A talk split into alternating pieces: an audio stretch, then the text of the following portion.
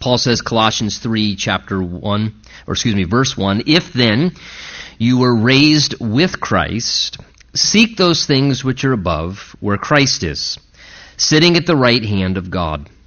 Set your mind on things above, not on things of the earth. For you died, and your life is hidden with Christ in God. When Christ, who is our life, appears, then you also will appear with him in glory." And Father, we just humbly pause and ask for, as always, just the supernatural help of your Holy Spirit to be able to have an ear to hear what your Spirit wants to say to this part of your church that's assembled here tonight, Lord. We thank you that you're with us. And Jesus, even as you were once here on this earth and would walk and stand in the midst of groups of people and would speak to them about the things of the kingdom of God, we pray, Lord, as you are alive and with us, though we may not see you with the eye, Lord, we believe that when two or three gather, you are in the midst. So we ask that you would be our teacher tonight, that by your Spirit you would speak to us the things you would have us to hear from this particular passage of your word that your Spirit inspired for us. Lord, take away the hindrances in our minds, even the weakness of our body. Lord, we brought ourselves to this place, so would you strengthen us with might and power by your Spirit in the inward man. Lord, quicken us, give us the physical strength, the mental alertness, and just the spiritual sensitivity to hear what you would say to us through your word this night, that we might receive the things that you need to speak to our hearts as we continue now in our time of worship of you. And we ask these things together in Jesus' name, and everyone said, Amen. Amen. You know, I think you would agree that as we look at our culture right now, and certainly where we see ourselves going in our country, would you agree that it's pretty obvious that we are in what I would call quite an identity crisis?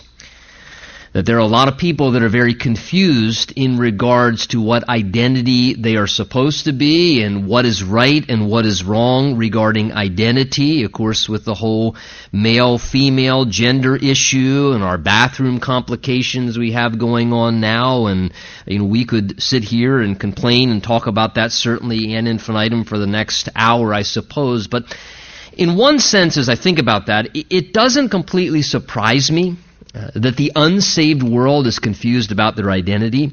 But I think something that at times we have to be careful of among the church is when we start to become confused about our identity. And sometimes the church can be confused about who we're really supposed to be and what we are and what we're not. And I think Christians sometimes can be confused about their identity, even sometimes to an extent forget their identity. And because of that, there are places in the Word of God where we have passages like Colossians chapter 3 that seek to almost somewhat remind us of what our spiritual identity is. Because the truth of the matter is if you are confused about what your identity is, it's going to have a drastic effect upon the way that you live your life, how you think, your desires, your behavior. But if you know who you are, then you'll act according to your identity if you understand what your identity is. If you don't understand your identity, you begin to act in counterproductive ways that really are very, very detrimental. And here the Bible speaks to us of our identity in Christ, and it talks to us about those realities, and in some ways speaks of how our lives have been joined to be one with Christ. And so therefore, in light of that, Paul's saying we should live according to what our spiritual identity now is. That our practice spiritually should line up more and more with our position spiritually.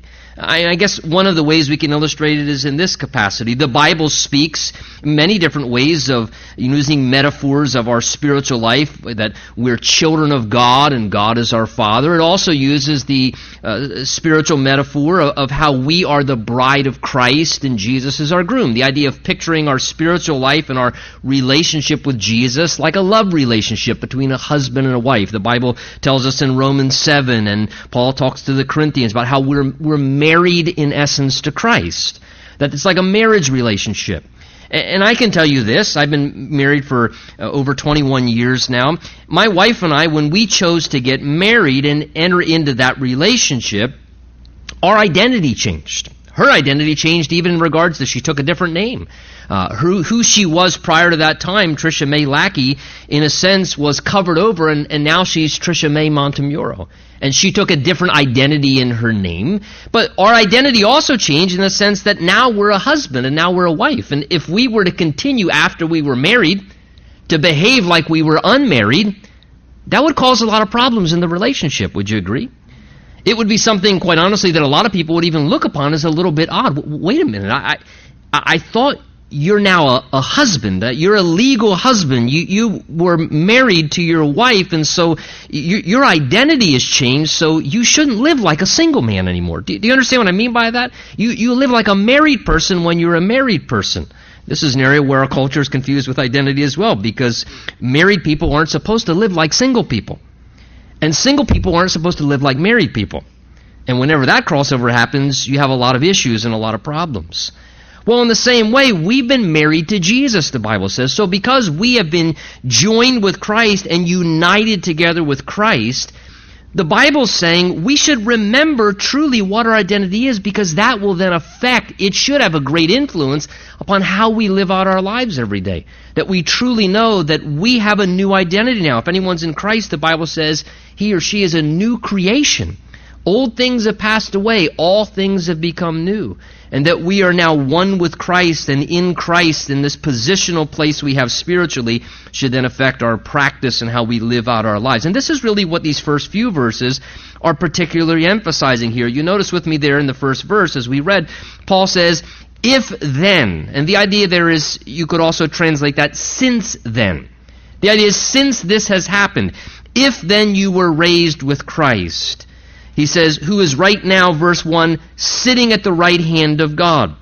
He also mentions there to us as well in verse 3, how we have died and our life is now hidden, it says, with Christ in God. So he speaks about how, again, not in a literal sense, physically, we haven't physically died, and we haven't physically obviously been raised from the dead, and we haven't physically ascended up into heaven where Jesus is the right hand of God. Jesus has literally done those things. Jesus died on the cross for our sins. Jesus rose again from the dead, literally, a bodily resurrection, and then Jesus ascended back into heaven, and where he now sits, the Bible says, at the right hand of the Father.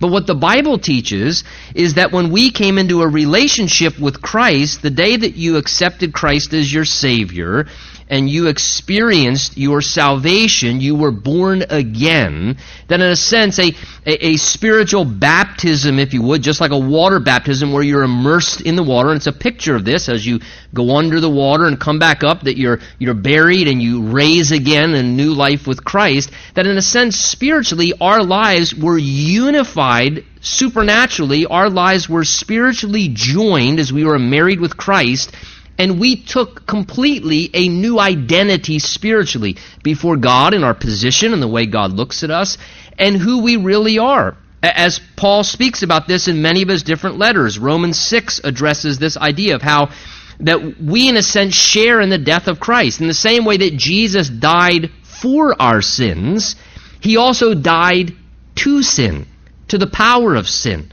And so therefore, as we share in the death of Christ, we experience the benefit of his payment in his death for our sins, so our sins are forgiven. But the Bible is also saying, listen, that old life, that's dead. That's not who you are anymore. That old person that you were, that old life, that life from God's perspective, now God says, that's dead. It's gone. That's why Paul would declare, it's no longer I who live, but Christ lives in me. He says, I've been crucified with Christ. The idea is Paul understood spiritually, when Christ died for sin and he died to sin, I share in that now spiritually because I'm one with Christ as he's become a part of my life. And so therefore, I should reckon as true in my life that my sins have been paid for by Christ's death, and also that I now should, in a sense, die to the sin nature. I should walk out a life where I live dead to the flesh, where I don't allow the flesh to dominate and to dictate who I am anymore, because that's not me anymore. That's the old life. And he says here in this text, talking to us, this reality of how we died. That old identity, it doesn't exist anymore. So as a Christian, listen, who you were in your past and what you were in your past, you need to let go of that, because that's dead from God's perspective. From God's perspective, that life that once existed is dead. That's not who you are anymore. You are a new person now. You're a new individual who, he says here, has raised with Christ. Not only have you shared in his resurrection, but the Bible even sees God's heart as so confident towards you and I that he is going to finish the good work that he started in you, that he sees us from his perspective spiritually, though we're still struggling out our Christian faith on this earth, and we stumble, and we still wrestle with sin, and we fail, and we deal with the sin nature. And yes, it's a battle. The practice is still a battle. There's an ongoing process of sanctification, but the reality is God is so confident because of your faith in the finished work of his Son. He already, in a sense, from his perspective, sees you by your faith finished, completed, and raised together with Christ in heavenly places, because he sees that that is ultimately your eternal destiny. And he has that kind of confidence that even as we struggle it out here on earth, that he's going to finish the good work that he started. So what the Bible is trying to say, listen, our citizenship is in heaven, and since therefore you've died, since you were raised with Christ, who is now sitting at the right hand of God, he's saying in light of that reality, because you are now one with Christ, your life is hidden in Christ. That God looks upon you and he sees the nature, the righteousness of Christ. He doesn't see your sins. He doesn't see my shortcomings. He doesn't see your past sins. He doesn't see your present struggles. He sees you righteous in Jesus. Then he's saying, listen, because God is so confident of ultimately what your destiny is and how much your identity has changed, that you are a child of the living God now, that you are righteous, you're a son or a daughter of God. He's in a sense saying, listen, live up to your identity. Live according to your identity. In the same way that when I became married, it wasn't just I now live according to that identity. I walk in that identity now. I act like I'm a husband. Imagine that. Sometimes I think my wife likes it. Other times I don't know if she does. But I always act like a husband, because that's who I am now. I'm a husband. And when I don't act like a husband, that's a contradiction to the relationship. And as Christians, God is saying, look, you're a Christian. Live like Christ. Your identity is that you should be Christ-like, because you share, your life is hidden in Christ, that old life is gone, you've been raised, and so the power of the resurrection Spirit of Christ is within you to help you to live differently. And so Paul says, in light of those things, the exhortation, verse 1 and 2, therefore, since your old life is gone, in a sense you're now a citizen of heaven, the Bible says, therefore, the exhortation, verse 1, seek those things which are above, where Christ is, who is, he says, our life. And he says, where Jesus is, sitting at the right hand of God, the idea is seek after. Let your affections and your desires predominantly be related to another kingdom, to the kingdom of God. That when you seek after things in this world, you would seek after those things which are eternal and heavenly. That our greatest desire, our strongest longing and interest would be wanting to live in a way where we're rightly related to the kingdom of God, to heaven. That we realize we're just a foreigner here on this earth. We're on foreign soil, but we're citizens of heaven. That's our ultimate destiny.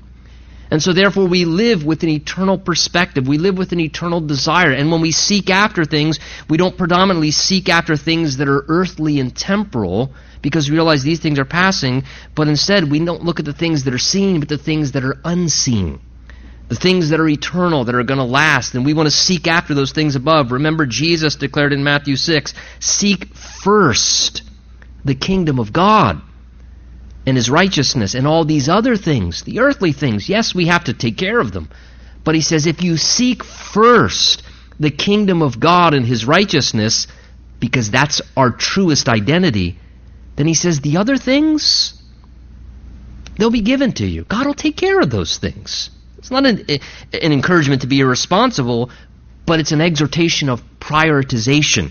That we understand our true identity, that we're not first and foremost an earth dweller, but we are a child of the kingdom of God, and our identity is hidden with Christ. We are one with him. We share in his life and all of who he is. So he says, seek those things which are above. Well, how do you do that? Well, he gives some practical advice in verse 2. How do you seek those things which are above? Well, he says, verse 2, set your mind on things which are above, not on things of the earth. It's a focus thing. He says, let your mind be occupied with the things that are above rather than things on earth. Think from a perspective that's eternal rather than earthly. Set your mind, the things that you would contemplate, what you would think about. Again, what consumes our minds? What's the predominant thing that we're always thinking about? Is it, you know, I got to get this, and I have to accomplish that, and we need to acquire this, and we got to pay that bill, and we got to take care of this. And listen, again, the Bible doesn't teach to be irresponsible. The Bible does not teach that we should not be practical and diligent. I understand all those things. But what God is saying is, look, what is the foremost thing on your mind? What is the thing that you set your mind to first? What is the thing that is preoccupying your thoughts more than anything else? And he's saying, because of what your identity is, listen, when I got married, my mindset changed. When I got married, my mindset became that my mind was on, how can I keep that beautiful little blonde-haired babe who I chose to commit myself to really happy? And how can I do my best to take care of her? And she's on my mind, and it's because of the relationship and the identity and the love. And he's saying, listen, if we're rightly related to Jesus and our identity, we should be setting our mind on things above, not necessarily on things of the earth. And this isn't natural. This is something that the Bible commands us to do. Why? Because what do we naturally think about? Us and the things of this earth. There are some of you right now, even as I'm talking, you're thinking about things of this earth. And your mind is somewhere else. You're listening still, but you're not listening to what God's Spirit wants to say. Your mind is, oh, I forgot about this, and oh, tomorrow I got to take care of that. And it's a challenge, it's a struggle. But our mind is such a powerful director of what happens in our lives. So God says, look, I want your heart and I want your mind.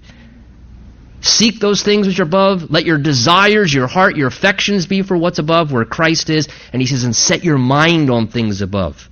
The heart and the mind, both of those are important. That's why Jesus said, love the Lord your God with all your heart, your soul, your mind, your strength. It's a way for us to love the Lord with everything that we have. And then he says to us, verse 4, and when Christ, who is our life, appears, the idea is at his second coming, the manifestation, the second revelation of Christ when he returns for us. When Christ, who is our life, appears, then you also will appear with him in glory. You will experience the same glory that he's experiencing. I love the way that this reads, however, the Holy Spirit writes this out for us here in verse 4. When Christ, who is our life, appears. Again, we're one with him. We've been joined with him. We're united with him. We're married together. And he says, because of that, Christ, he's our life. And in a sense, that should be true in a practical sense. When I married my wife, she became my life. And I have no problem with that. I wouldn't have it any other way. When she married me as the bride, I in a sense, I want to be her life. Maybe that's a little egotistical, but I do. I want to be her life. I want her life to revolve around, my life's not my own anymore. It's a shared life. And I think with Jesus, the Bible says here, when Christ, who is our life. You remember what Paul said when he wrote to the Philippians? Paul said, for me to live is what? Christ. To die is gain, he said. Because why? Because Paul said, because then I get to actually be with Christ. I get to be together with him forever, get out of this sinful, fallen world and the struggles in the flesh. And so he says, I don't look at death as a loss. I look at death as the ultimate gain, because then I get to get beyond the veil and be with Christ, who is my life, forever. But Paul said, for me to live is Christ. Here he says, Christ, who is our life. He should be our life. And when Paul says, for me to live is Christ, I think it's good once in a while to perhaps consider that, take off the word Christ there and honestly put a line there and fill in the blank and really examine your heart at times as a Christian. I know I have to as well. For me to live is what? For me to live is, well, there are a lot of ways. For some people, for me to live is career. I got to succeed at work. I mean, I got people counting on me and responsibilities and a lot, and you know, and I need to look professional. I need to succeed and be successful. And they find their identity in what they do. Maybe it's career. Maybe it's education. It can even be ministry. Ministers can find their identity in who they are and in what they do. And that becomes their identity rather than, no, my identity is Jesus. I'm a lover of Jesus. I'm a follower of Jesus. For some people, to live can be whatever. It can be some habit. It can be some pleasure. For some people to live is entertainment. Or, I mean, you fill in the blank there. They don't necessarily have to be quote unquote things that seem evil or even ungodly. For some people, you know, to live is their children. And some people actually can idolize our kids. I'm raised and still raising at the end stages here as they're getting older. You know, and that's possible as well, where your children can literally become your life. I know people who do that. Oh, well, you know, we know that we should come to church, but you know, on Sunday, Johnny, I mean, he has soccer games in the morning, and then he has, you know, baseball right after that, and you know, Monday and Wednesday and Friday, then he's got practice for lacrosse, and this is that, and they're running all these, and their kids are their life, and Jesus isn't their life anymore. And listen, there needs to be a balance in that. Jesus should be our life. To live should be Jesus, and then everything else finds its place properly underneath that. And he says here, when Christ, who is our life, appears, that is, he's going to appear. He's coming back again. We're going to stand before him. We're going to be in his presence forever. And then all of this that seemed to sometimes monopolize the, you know, the things that consumed our minds and the things that we were seeking after instead of seeking which are above, and the things that became our life. Then when Jesus appears, to whatever extent I've done that, I'm going to go, oh, shucks. Can you say that in the pulpit, by the way? Hope so. Stink. Oh, Lord. Why was I seeking after this, and now you're back?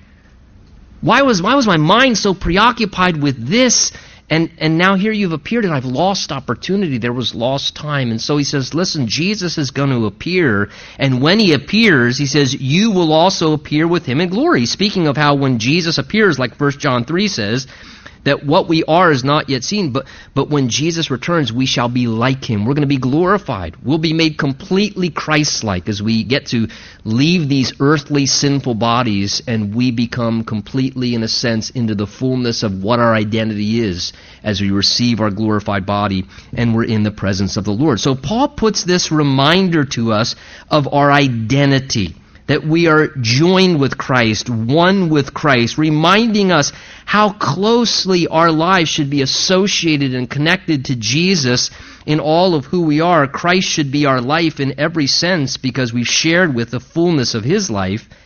And then he says, verse 5, in light of that now, look, your position, he's saying, my position, it should affect my practice and how I live my life. He says, therefore, in light of that, put to death, in the practical sense of everyday living it out now, put to death your members which are on the earth. And then he mentions some things that come from the sensual, earthly, sinful nature. Fornication. It's the Greek word porneia. Should sound familiar. It's where we get the English word pornography, which is a huge problem in today's culture. And I'm ashamed to say, is a huge problem in the church. It is almost more addictive than heroin. And I mean, it's very, very, I mean, it grips the life of people, and it consumes people, and it keeps people who even know and love Jesus in a guilt-ridden, dark, filthy place because it just controls their life. And he says here, that pornography, porneia, this fornication, it was a term refers to any form of general, you know, reference to sexual sin, but particularly interesting, it's the word porneia. He's saying these things, they have no place in the life of a Christian. They should be put to death. Put to death. That whatever it takes to kill it, you crucify it. You don't justify it. You don't say, "Well, I'm only a once a week porn user." The average among the world, 3 times a week. But I'm a Christian. I'm only a once-a-week porn user. God says, no. You should never be a porn user. It should not exist. It does not fit in the identity of what it means to be a Christian. It's something, if it's there, it needs to be confessed and repented of and say, Lord, deliver me from this. Because you didn't just die for the penalty of the error of doing this. Lord, you also died to sin, to the power of sin, so that I could be freed from this.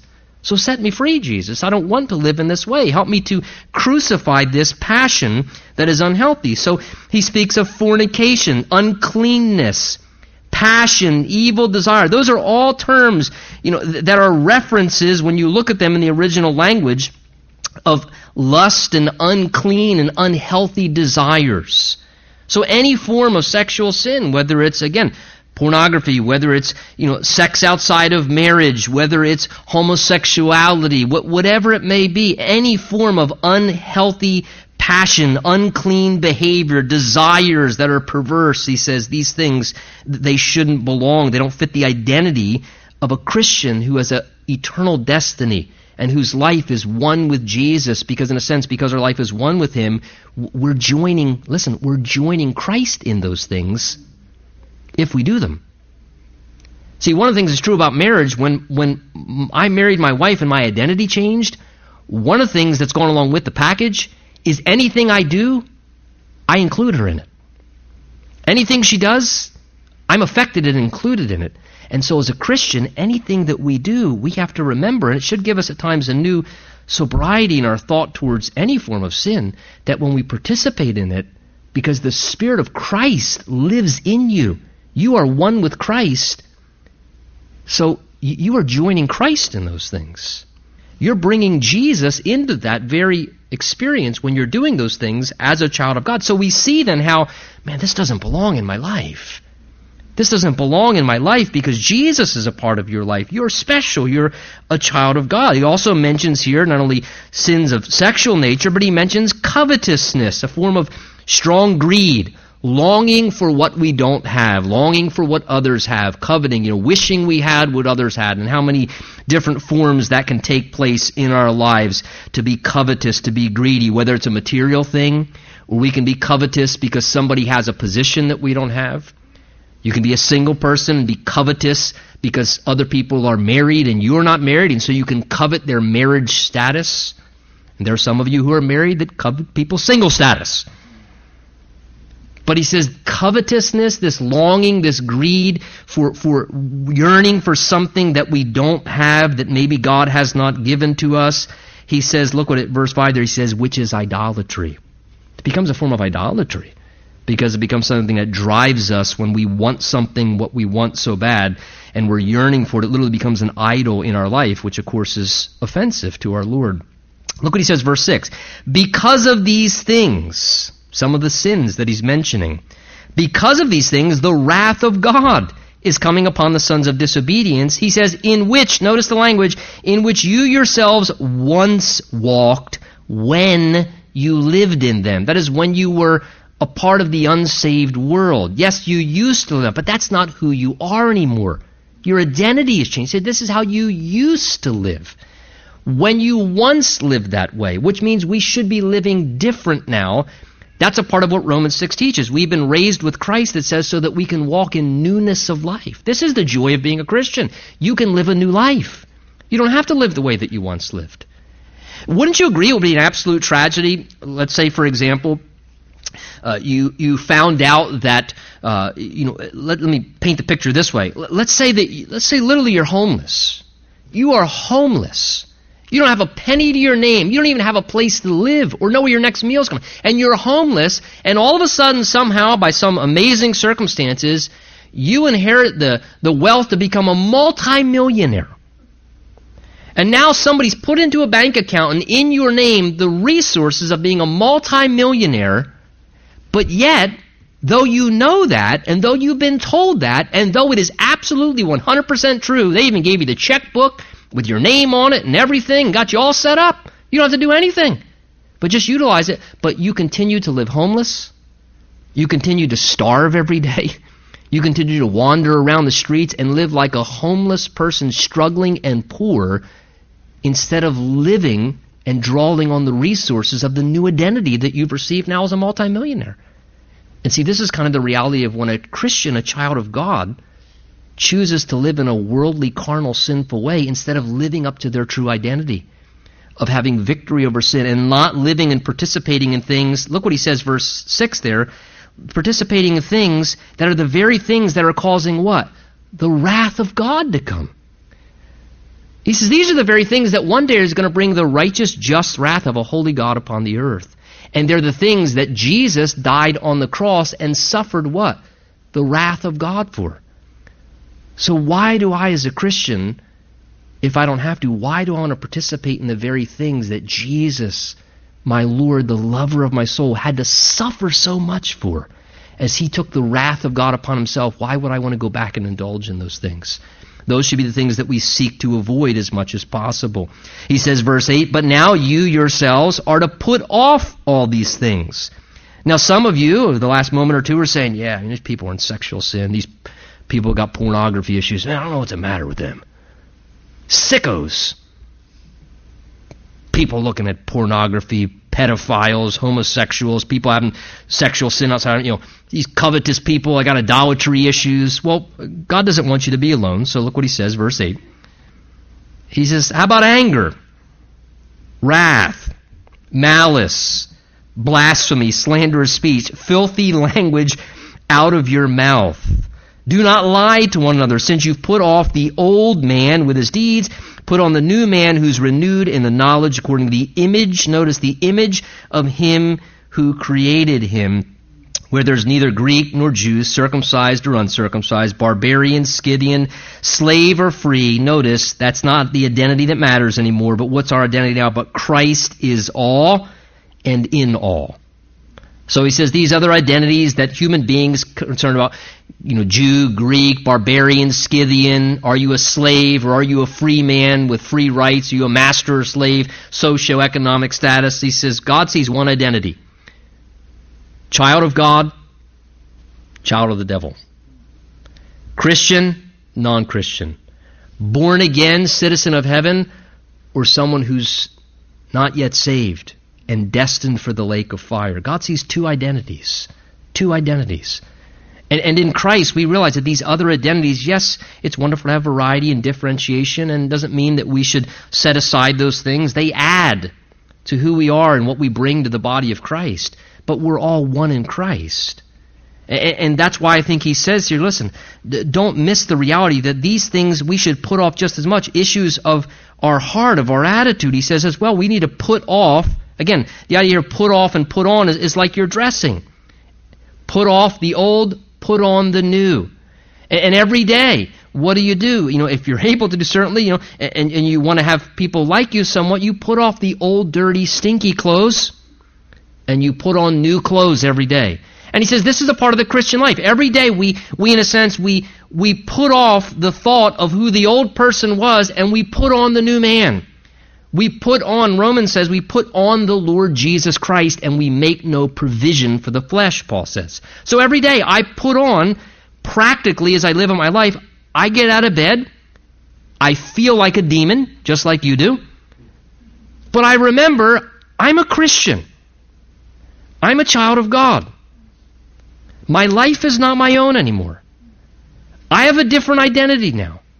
And it doesn't matter how I feel or I'm a Christian. I'm a representative of Christ. I'm a follower of Christ. So I need to put off the old nature and the old ways because those things, you notice they kind of like reattach themselves to you like stains on your clothes. So you got to put off the old dirty clothes again because they get dirty every day with that old fleshly nature and walking through the world. And you got to put on the new person every day.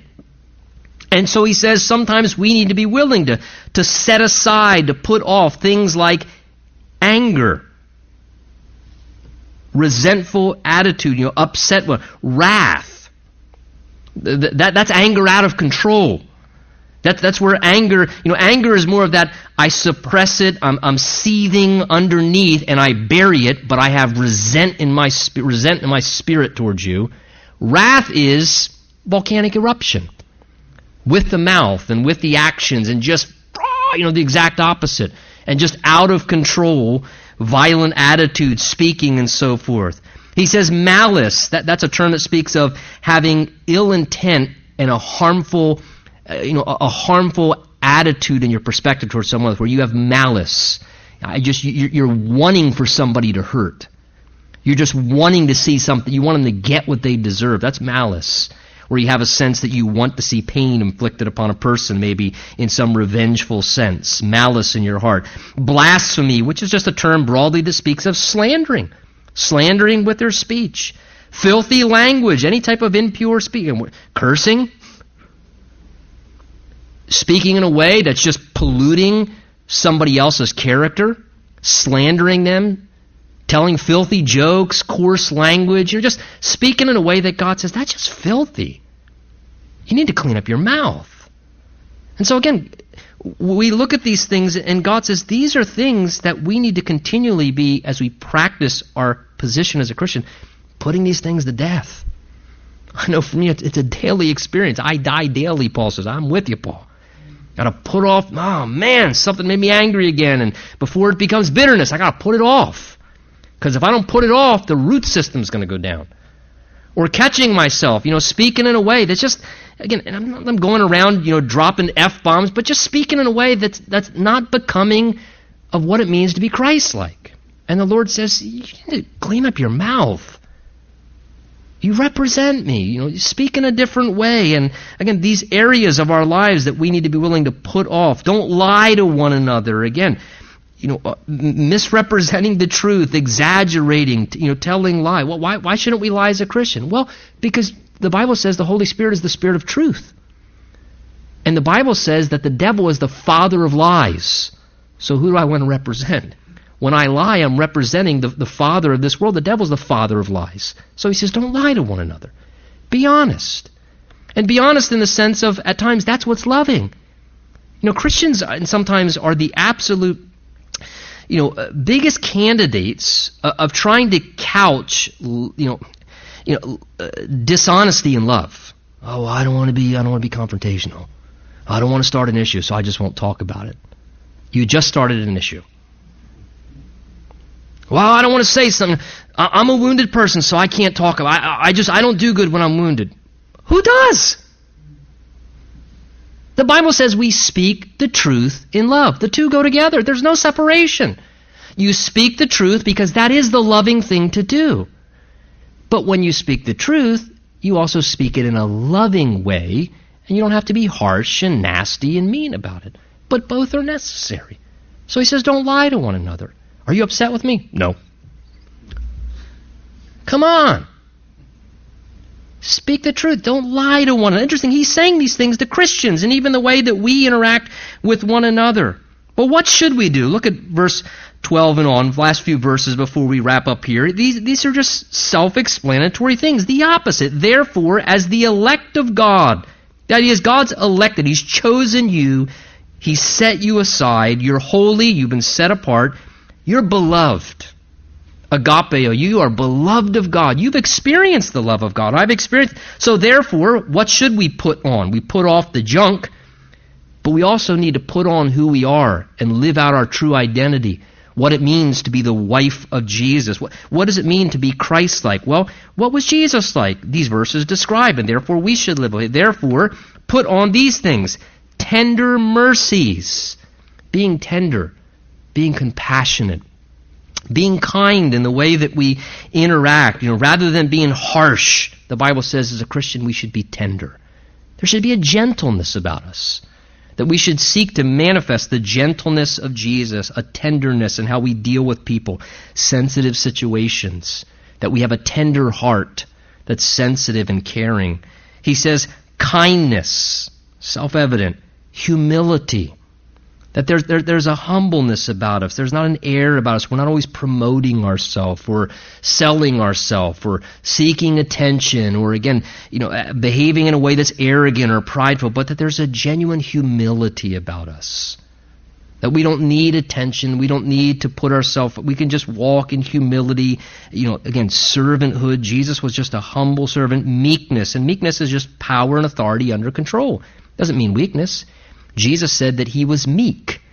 He had all the authority of heaven and earth, but his power was under control. It was strength under control. That there was a meekness and a humility about Jesus. Long-suffering, which is a word for patience, but it also, if you just read it backwards, indicates what it means. That you're able to suffer for a long time and not retaliate wrongly. Patience or long-suffering speaks of that God is long-suffering.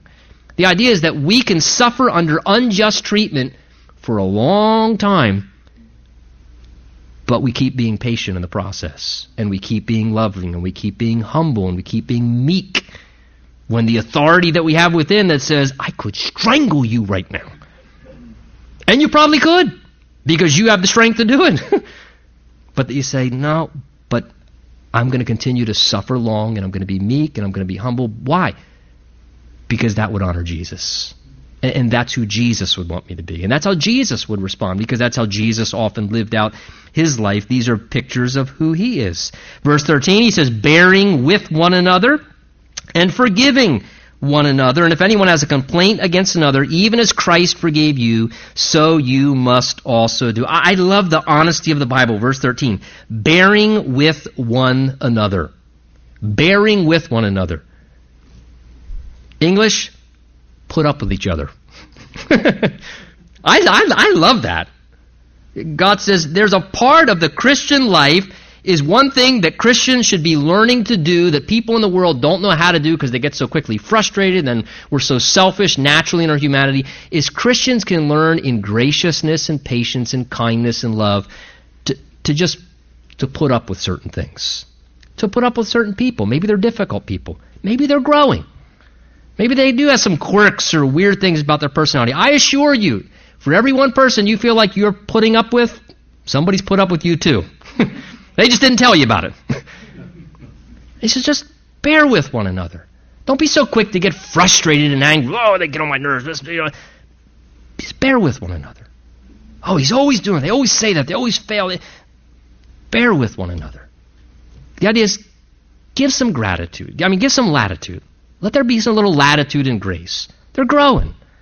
Maybe it's a younger person in the Lord. Maybe it's a younger Christian. Maybe it's a younger miracle. Give them some grace. Why don't they see things the way we do? Well, they haven't been walking with the Lord as long as you have. Bear with them. Give them some latitude. Give them some grace. Let them grow and mature. And he says, and not only that, forgiving one another, and even anyone has a complaint against another, even as Christ forgave you. There's the standard. Can't get around it. So you ought to do, so you must also do. It's an obligation of the Christian life. It's a command of God in the Christian life. So bearing with one another, and then when offenses do happen, he says we are called to be forgiving. Notice not forgive. Forgiving seems to be a regular thing that has to happen, apparently. Forgiving one another. And he says, if you have a complaint, something happens, and they do. We do it to others. Others offend us. Anger, hurt, offense, these things happen. We're sinful, imperfect human. But he says the difference is that Christians know how to forgive. And they have the power to forgive because they're receiving the power of the Spirit of God and the love of Jesus and the forgiveness of Jesus. And he who's been forgiven much then knows how to love much and show that love by forgiving other people. And we're able to give something that's not natural but supernatural. And that we then extend that very thing to others, that we would forgive even as Christ forgave us. And how did Jesus forgive us? Freely. Freely. We didn't have to pay back anything. Well, I'll forgive you, but let's see. Let me work this one out. Nah, certainly going to cost you a little bit more than that because of what you did. Jesus forgave us freely. Freely.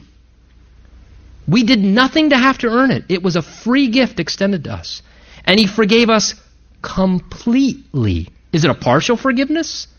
It's a complete forgiveness. And it's a continuous forgiveness. And this is the forgiveness of the standard that by the Spirit of God... Listen, it's not natural. I understand. You don't understand. I do understand. It's not natural. But you're a Christian, so you live a supernatural life, right? Because the Spirit of Jesus is in you. The Spirit of God is there to help us to do things that we can't do naturally.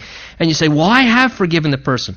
Well, let me say this. One of the ways that you can tell if you have genuinely forgiven someone is the way that you feel towards them will be as if what they did initially never happened. Well, I forgive them. I said I forgive them. But yet the way you still treat them is treating them as if they did what they did. When Jesus forgave us, when God forgave us in Christ, what happened is the wrath that God should have brought upon us and the fact that we were at enmity with God, that went away, and now God relates to us, what? As if we never did it. God says, John never did that. I'm going to relate to John the rest of his life like he never did that because he's washed. He's clean. I'm going to forget everything that Rick has done. And so now when God relates to Rick, he doesn't relate to Rick. Well, you know, I always kind of got this chip on my shoulder because that thing you did in 72. That just still grates on me once in a while. It just comes back to me. No, it's a release. And I would say this. Forgiveness is a supernatural thing. It's one thing very easy to just say, I forgive that person. Even to pray, Lord, But you will know when genuine, spiritual, biblical, supernatural forgiveness has happened, when you can then relate to a person as if whatever caused the offense, the anger, the hurt, you can relate to them in such a way, behaving like it never happened. That is the extent, the supernatural extent, the miraculous, marvelous extent of Christian forgiveness. And let me say something. That is about one of the most wonderful things in the world. Because that frees a person from internal bondage. Because until you do that, it's like every time you look at that person, it's like drinking a 16-ounce glass of poison and hoping it really hurts them.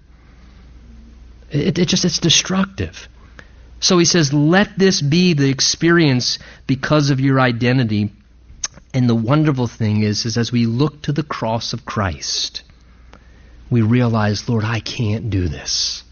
But would you refresh me in my spirit of what you've done for me and what my relationship is with you, so that then the supernatural power of your Spirit can come into my life and you can help me to live out and practice what my true identity is, that I can live Christ-like and be Christ-like. Amen?